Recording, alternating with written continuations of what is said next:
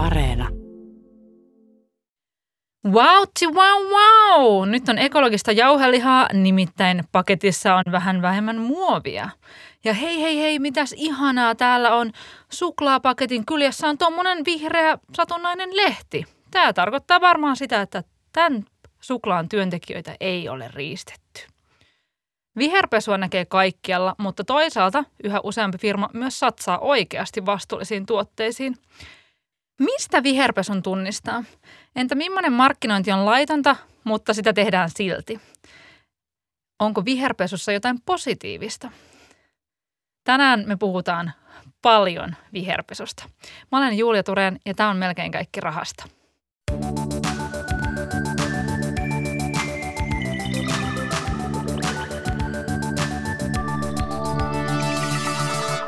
Kuluttajaliiton vaikuttamistyön päällikkö Tiina Vyyryläinen. Mikä vastuullisuusväittämä on viimeksi ärsyttänyt sua?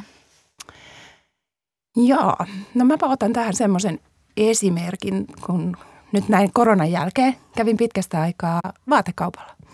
Ja siellä itse asiassa niin kuin heräsin siihen, että tosi monessa vaatteessa on erilaisia ne on non-conscious tai ne on recycled tai whatever. Että niitä on tosi paljon nyt ja ne ärsytti, koska niissä ei ollut useimmissa minkäänlaista taustatietoa, että mistä on kyse.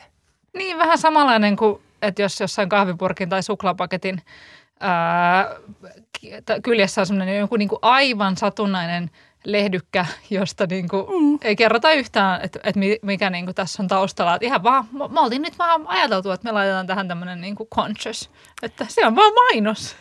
Niin se, on, niin, se on vaan siinä niin kuin, vähän niin kuin sattumalta, mutta ei kuitenkaan. Niin. No hei, mistä, mi, niin kuin mitä, mikä on viherpesun määritelmä? No joo, meillähän ei ole mitään sellaista niin kuin lainsäädännön tasolla olevaa määritelmää sille. Mutta mä sanoisin, että viherpesu on, on sitä, että luodaan vaikutelma tai annetaan mielikuva, että joku yritys, tuote tai palvelu on ympäristöystävällisempi kuin mitä se oikeasti sitten onkaan. Joo. Ja sitä, sitä on niin kuin tosi monenlaista. Että on, on sitten sellaista, no mikä on semmoista, semmoista lievää viherpesua? Joo, lievää.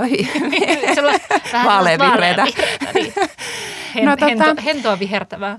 Joo, äh, no viherpesu on siis tosi monen tasosta ja monenlaista. Että voi ajatella, että, että se voi olla tällaista niin kuin yrityksen yleiseen brändiin liittyvää äh, markkinointia. Että öljyyhtiö laittaa logonsa vihreällä ja sitten... Niin, joo, jotain tällaista niin kuin hyvin äh, yleis tasosta, että ei mitään kauhean eksakteja väitteitä sinänsä, vaan, vaan luodaan joku niin kuin hyvin yleinen mielikuva just jollain väreillä vaikka tai kuvioilla.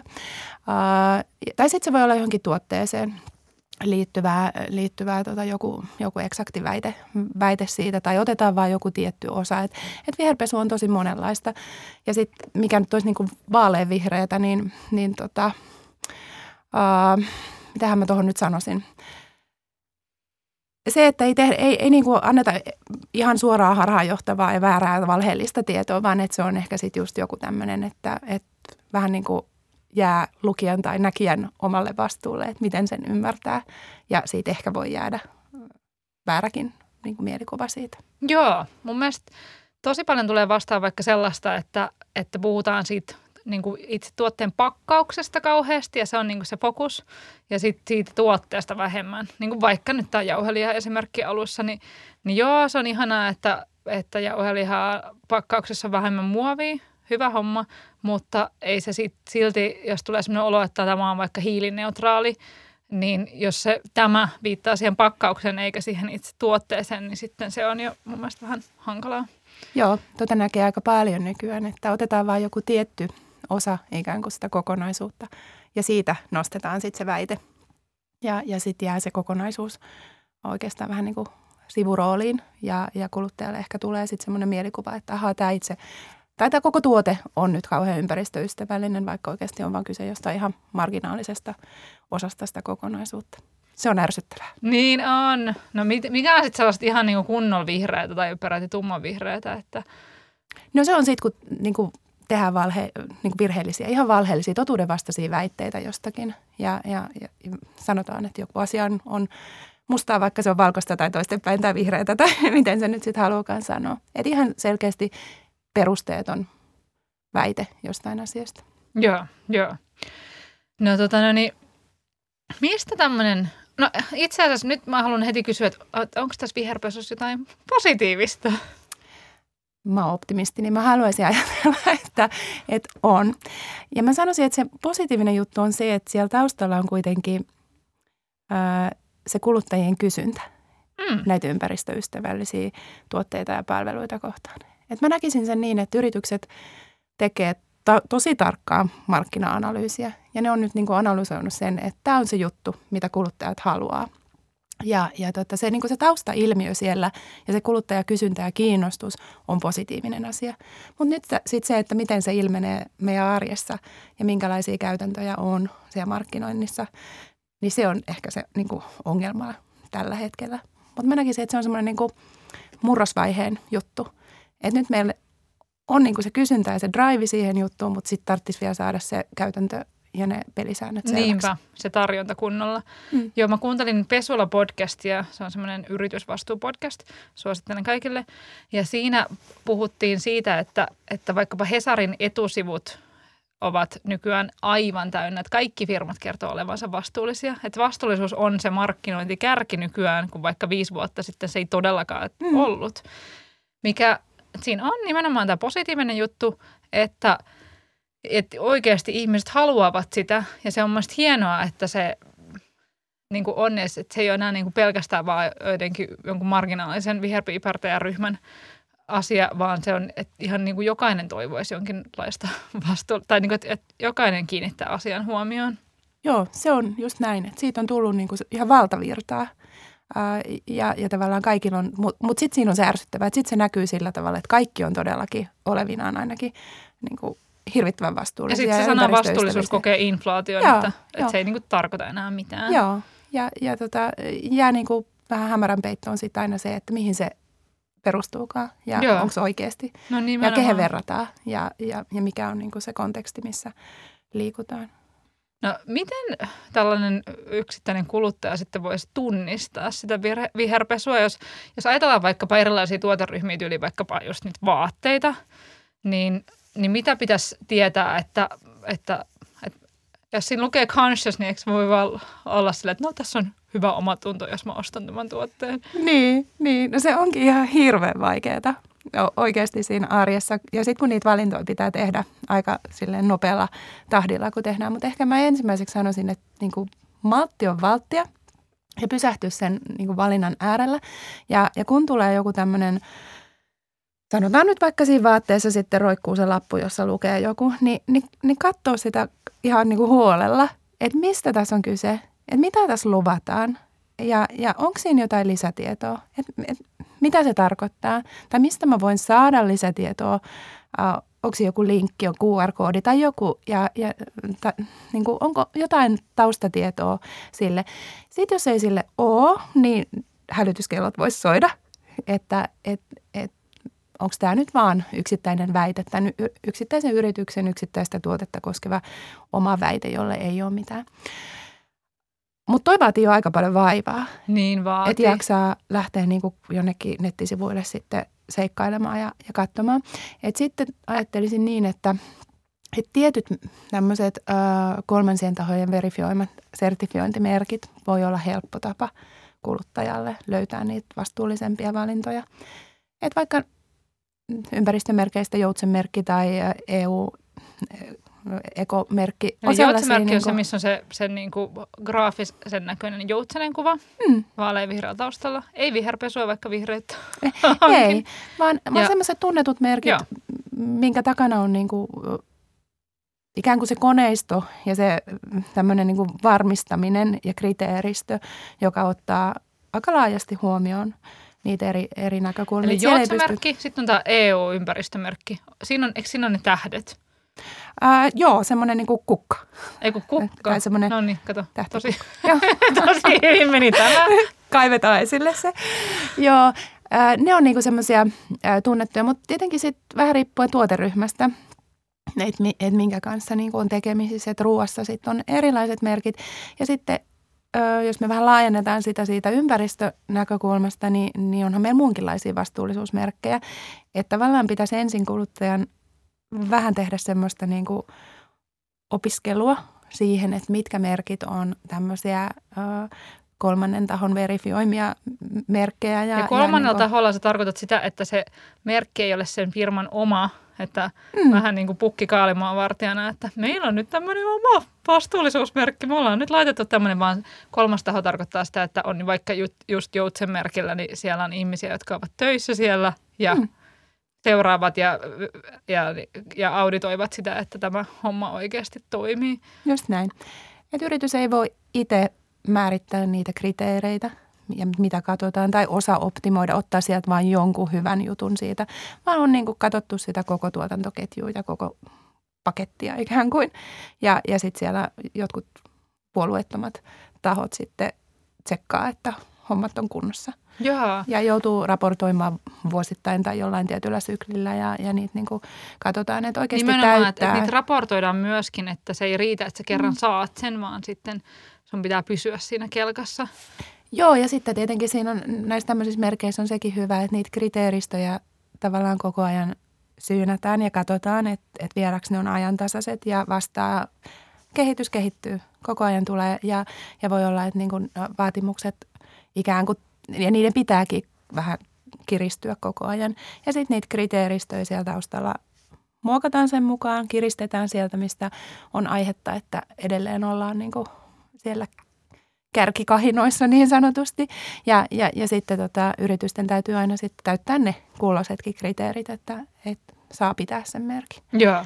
Et se on helppo tapa kuluttajalle. Ö, ei tarvitse kaivaa puhelintesi ja mennä nettisivuille tai QR-koodia tai muuta, vaan että jos sä tunnistat ne tietyt, tietyt luotettavat merkit, niin sä pystyt aika hyvin niiden avulla sitten jo navigoimaan siellä. Joo. Näissä merkeissä on se, että ne maksaa yrityksille – ja, ja sitten saattaa olla vaikka pikkumerk- pikkubrändejä, jotka eivät ole halunneet vaikka hankkia sitä joutsenmerkkiä, koska se maksaa jonkun verran. Mä tajusin tämän itse ensimmäisen kerran silloin, kun mä mulla on yksi ystävä, joka asuu Tansaniassa ja, ja hänellä on siinä lähettyvillä semmoinen hieno Uh, cashew-pähkinä tehdessä. Sitten me mietittiin jossain vaiheessa, pitäisikö alkaa tuoda cashew-pähkinää Suomeen, että, että tämä on niin, niin kuin, ihanasti paikallisia työllistävä tämmöinen niin kuin lafka, että olisi hauska ostella täältä näin, mutta sitten me tultiin siihen tulokseen, että se on niin, että jos halut, haluttaisiin jonkun fair trade-merkin siihen, niin se olisi niin himmeän kallista, että ei meillä olisi niin mitään jakoa, että sitten se business tyssäsi siihen ja sitten mä ajattelin, että sit se olisi kuitenkin vähän ankeeta, että me oltaisiin vaan, että no Julia ja Anna-Kaisa ovat sitä mieltä, että, että tämä on hyvä tämä cashew pähkinä tehdä, että tällä ei ketään riistetä, niin se ei niin riitä. Joo, ei se varmaan riitä, vaikka te olisitte kuinka luotettavia, niin puuttuu ehkä sitten se yleinen, yleinen tota, tunnettuus ikään kuin siitä taustalta. Mutta sitten mun Mut, mielestä se on ihan ilmiselvää, että totta kai ne merkit maksaa. Joo, joo, näinhän se on.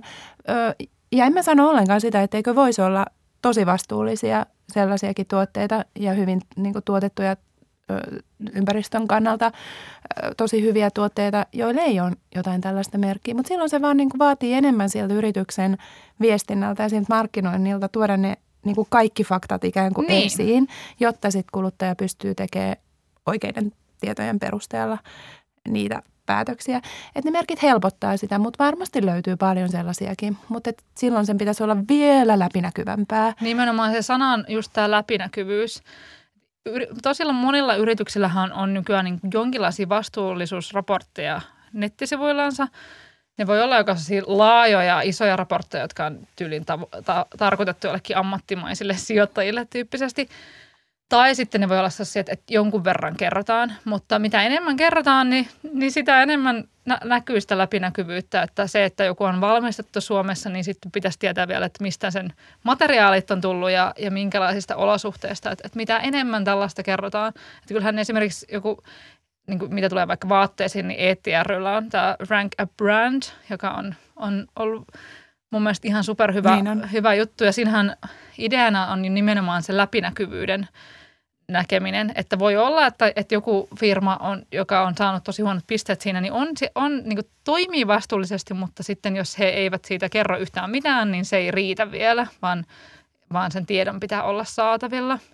Joo. Ja useinhan se nyt tietenkin menee silleen päin, että jos ei tiedetä, niin ei voida kertoa. Ja, ja kun tuotantoketjut ovat pitkiä, niin sitten ei välttämättä olla ihan täysin selvillä itsekään, että mitä, mistä joku tietty villa tai, joku, tai puuvilla tai joku tällainen edes tulee.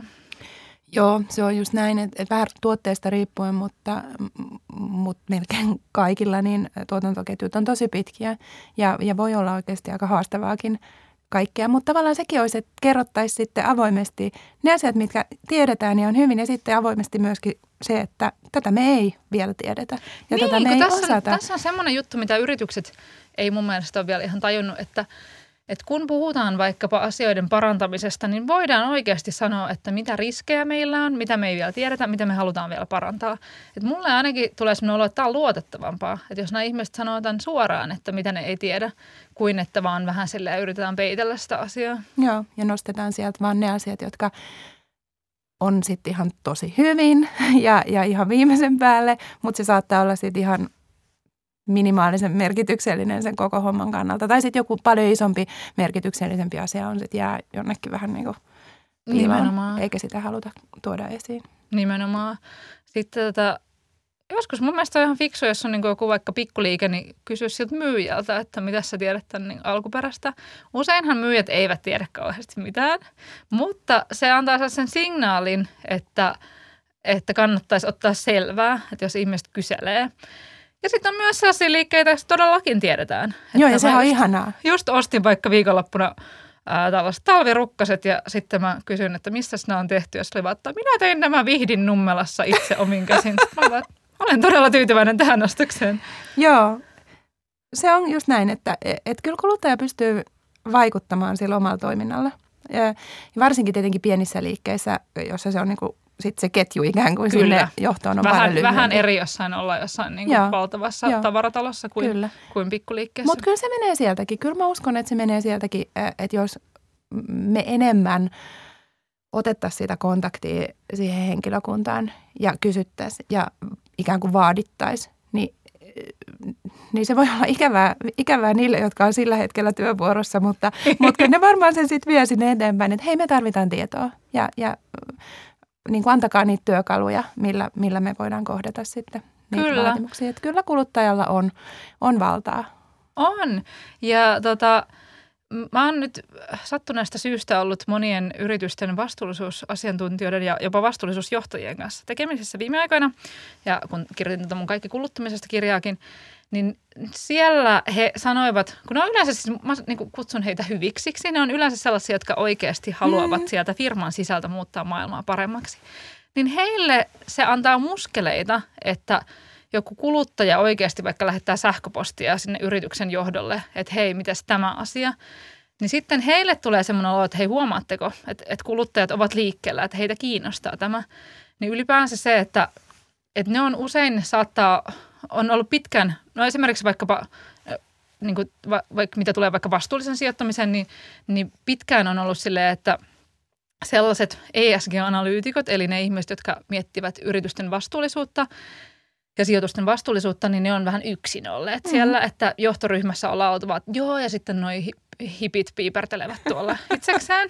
Mutta nythän se on niin myös sijoittamisen kannalta, meillä on siis vastuullisesta sijoittamisesta oma jakso, kannattaa kuunnella se, niin noussut tosi isoksi trendiksi.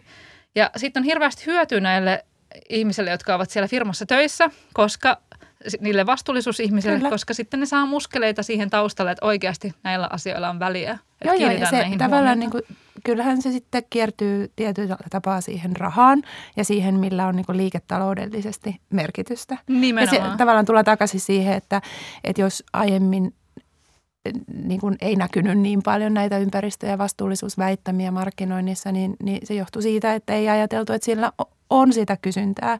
Ja nyt kun sitä kysyntää on ja sillä on joku liiketaloudellinen niin kuin merkitys, niin bisnesmerkitys, niin kyllä niitä näkyy siellä. Niinpä, nimenomaan. Ja, siis on jopa rahastoja, joilla on joutsenmerkki, mm, mikä on mahtavaa mun niin mielestä. On, niin on. Ja Ei. siinäkin on sitten tavallaan, että tehdään se, joka on niin kuin sijoittaminen asiana on jo itsessään aika hankala, Kyllä. niin, niin sitten joku tuommoinen merkki voi tehdä siitä aika paljon niin kuin helpomman. Että tiedät, että siellä on ne kriteerit ja, ja, ja, ja joku on miettinyt sen oikeasti, että, että mitä tässä pitää olla, niin on ehkä helpompi. Kyllä. Matalampi kynnys siihenkin. Ja sama pätee muidenkin tuotteiden osalta. Niinpä, kyllä. nimenomaan. Mä pyysin mun äh, Instagram-seuraajilta äh, muutaman esimerkin viherpesusta, johon he ovat itse törmänneet. Kosmetiikan mainonnassa tätä viherpesua kohdataan ihan jatkuvasti. Puhutaan tosi paljon vegaanisista tuotteista ja luonnollisista raaka-aineista ja lopulta kuitenkin nämä tuotteet on sitten täynnä silikooneja ja ihoa kuormittavia raaka-aineita. Ja kokonaan synteettinenkin tuote voi olla vegaaninen, mutta se ei kuitenkaan tarkoita sitä, että se olisi kestävästi tuotettu tai vihreiden arvojen mukainen. Erään lihayrityksen jauhelijapaketissa luki, että 30 prosenttia pienempi hiilijalanjälki, mutta se viittasikin vain muovipakkauksen hiilijalanjälkeen, joka on kokonaisuutena paljon pienempi kuin itse jauhelihan. Tämä on niin kuin yksi, yksi asia kanssa tämä, että sanotaan, että jossain, että joku on vaikka vegaaninen ja se, se riittää, mutta sitten ei oikeastaan tiedetä, että mikä tässä on oikeastaan sitä vegaanista. Joo, toi on hyvä esimerkki. Kosmetiikassa on paitsi, että ehkä, ehkä tämmöisiä ympäristöväittämiä, niin muutenkin siinähän itse asiassa aika usein mietit, niin, niin äh, annetaan ymmärtää, e, että niillä tuotteilla on niin kuin mielettömät vaikutukset ja muutut, muutut ihan erinäköiseksi. Vähän muutakin löytyy. Niin, ja sitten kuitenkaan, että, että onko se lopputulema ihan sitten se, e, se, että, että siellä on niin kuin monen tyyppisiä. Mutta joo, ää, on paljon ja, ja kosmetiikassakin, kun on monia ainesosia ja sitten ne ainesosaluettelot on ihan jotain hebreaa, niin sieltä on tosi vaikea oikeasti kuluttajan löytää, että, että mitäs nämä onkaan nämä ainesosat ja niin kuin, mitä, mitä ne merkinnät tarkoittaa. Että tota, on, on haasteita kyllä, tunnistan tuon. Ja, ja sitten tämä toinen esimerkkihän on, on sinänsä klassinen esimerkki siitä, että otetaan sitten vaan se pakkaus eikä sitä koko tuotetta. Et, et, et, ikään kuin se, se osa, mikä on hyvää ja missä on tehty edistystä ja tehty ehkä muutoksia, niin tuodaan se esiin, mutta sitten ei ehkä kokonaisuus ihan valkene tai pysy siinä mukana. Niin. No entä sitten tällaiset väittämät, että olemme äh, hiilineutraaleita tai hiilinegatiivisia vaikka vuonna 2025, niin miten näihin pitää suhtautua? No kyllä mä haluaisin sanoa, että, että niihin pitää ja voi suhtautua äh, sinänsä positiivisesti, että ne on, on niin tämmöisiä julkisia julistuksia kuitenkin äh, siitä, että pyritään johonkin. Mutta sitten semmoisella niin terveellä äh, kriittisyydellä, koska kukaanhan ei pysty sanomaan, että pääseekö se yritys siihen sit aikanaan. Ja, ja sen ostopäätöksensä todennäköisesti teet kuitenkin jo siinä hetkessä, kun sulle on, on se mielikuva luotu. Ja, ja tota, äh, et, et siinä on tavallaan tämmöinen niin kuin tulevaisuuden tuotto-odotus, minkä perusteella sä, sä teet sit niitä valintoja. Et sitten jos on, on niin kuin aikaa ja kiinnostusta oikeasti vähän perehtyä siihen, että miten se aikoo sen tehdä ja raportoiko se sitä tässä välimatkalla ja, ja onko se niin kuin merkki siitä, että, että se on erityisen vastuullinen vai onko se vaan tämmöinen vähän niin kuin vaaleanvihreä markkinointi väittämä. Tämmöinen. Joo, mun mielestä se on just se, että se on ihanaa, kun jotkut yritykset oikeasti kertoo, että tätä olemme tehnyt, tätä aiomme tehdä seuraavaksi. Ja, ja sitten – sitten se on jo mun mielestä tosi hyvä signaali siitä. Joo, että... en mä halua missään nimessä niinku teilata sitä. Se on hyvä asia ja, ja just sitä läpinäkyvyyttä siihen, että hei me, me ollaan vasta niinku tiellä menossa jonnekin ja me pyritään johonkin ja me halutaan tähän näin. Ja ne keinot olisi jotenkin läpinäkyviä ja mitä, eh, mitä käytetään siinä, että, että sinne päästään ja, ja väliraportoidaan läpinäkyvästi. Että ehdottomasti niinku hyvä asia. Mutta jos se sitten... Öö, niin kuin hirveästi ohjaa niitä kulutusvalintoja sillä hetkellä, niin siinä on niin kuin tämmöinen tietty ristiriita, että se ei välttämättä sitten, tai onko se just siihen tuotteeseen sitten, vai onko se tätä just yrityksen niin, brändimarkkinointia. Ydin, vai brändissä vai? Niin, että, että se ei välttämättä kerro siitä nimenomaisesta tuotteesta mitään vielä. Että Miten se... tässä pystyy sitten välttämään kyynisyyden? Jaa, ää, no mä toivon, että meillä tulee tähän tietenkin myöskin työkaluja ja, ja, ja niin kuin ehkä sääntelyäkin siihen, että miten, ja, ja sillä tavalla, että me voidaan säilyttää se luottamus siihen, että, että ne väitteet, mitä tehdään, niin olisi totuudenmukaisia ja oikeita ja ei veisi meitä niin kuin harhapoluille siinä meidän kuluttamisessa. Että et, et, jotenkin aina niin kuin miettimällä, että et,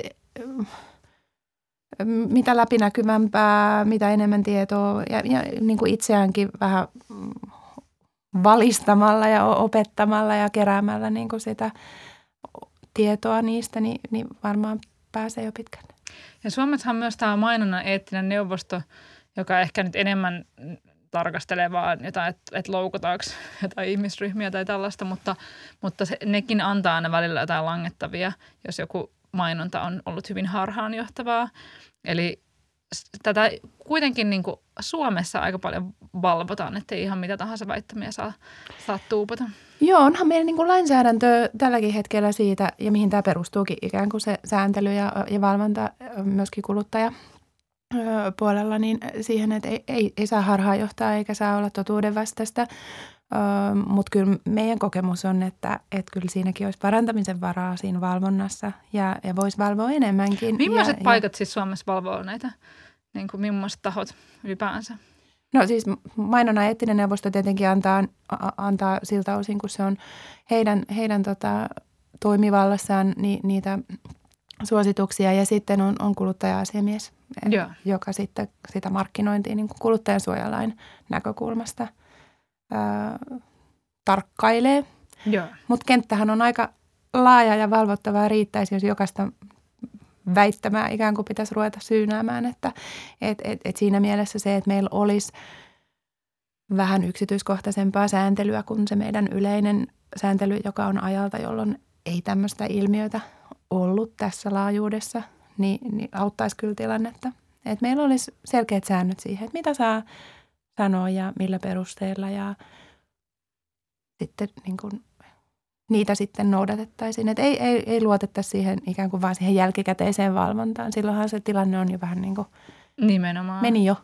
Nimenomaan. No millainen olisi tämmöinen täydellinen tulevaisuus, tai kun sä puhuit, että on niin ehkä tämmöinen niin läpimenokausi tämä, että väitää vastuullisuutta, mutta, tai niin kuin, kysyntää löytyy, mutta tarjontaa ei niinkään?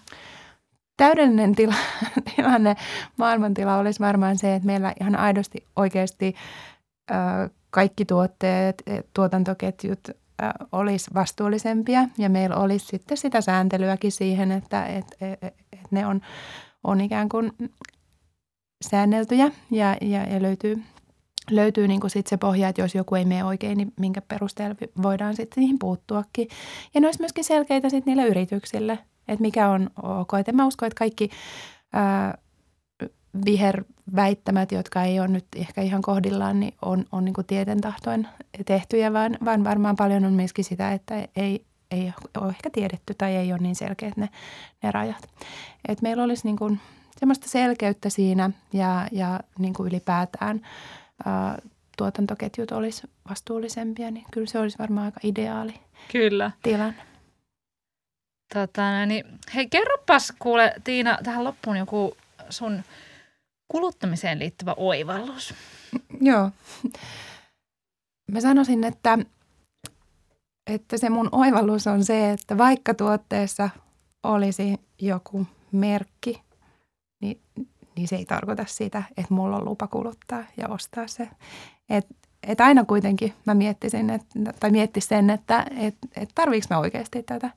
Että et, et, et tavallaan mä, mä vähän huolissani siitä, että se, se semmoinen vastuullisuus ja ne, ne ihan hyvätkin merkit niin, niin toimii ikään kuin lupana kuluttaa. Että olisi ennemmin niin, että, että pysähtyisi aina miettimään, että, että onko tämä oikeasti tarpeellinen, koska ikään kuin se meidän perustarve olisi se, että meidän pitäisi vähentää. Mahtavaa. Eli se olisi se ensimmäinen askel on niin se tarpeen miettiminen, eikä se merkin etsiminen. Niin, ja. just näin. Hyvä. Hei, kiitos tosi paljon Tiina Vyyryläinen, kun olit vieraana. Ei kestä kiittää. Oli mukava olla.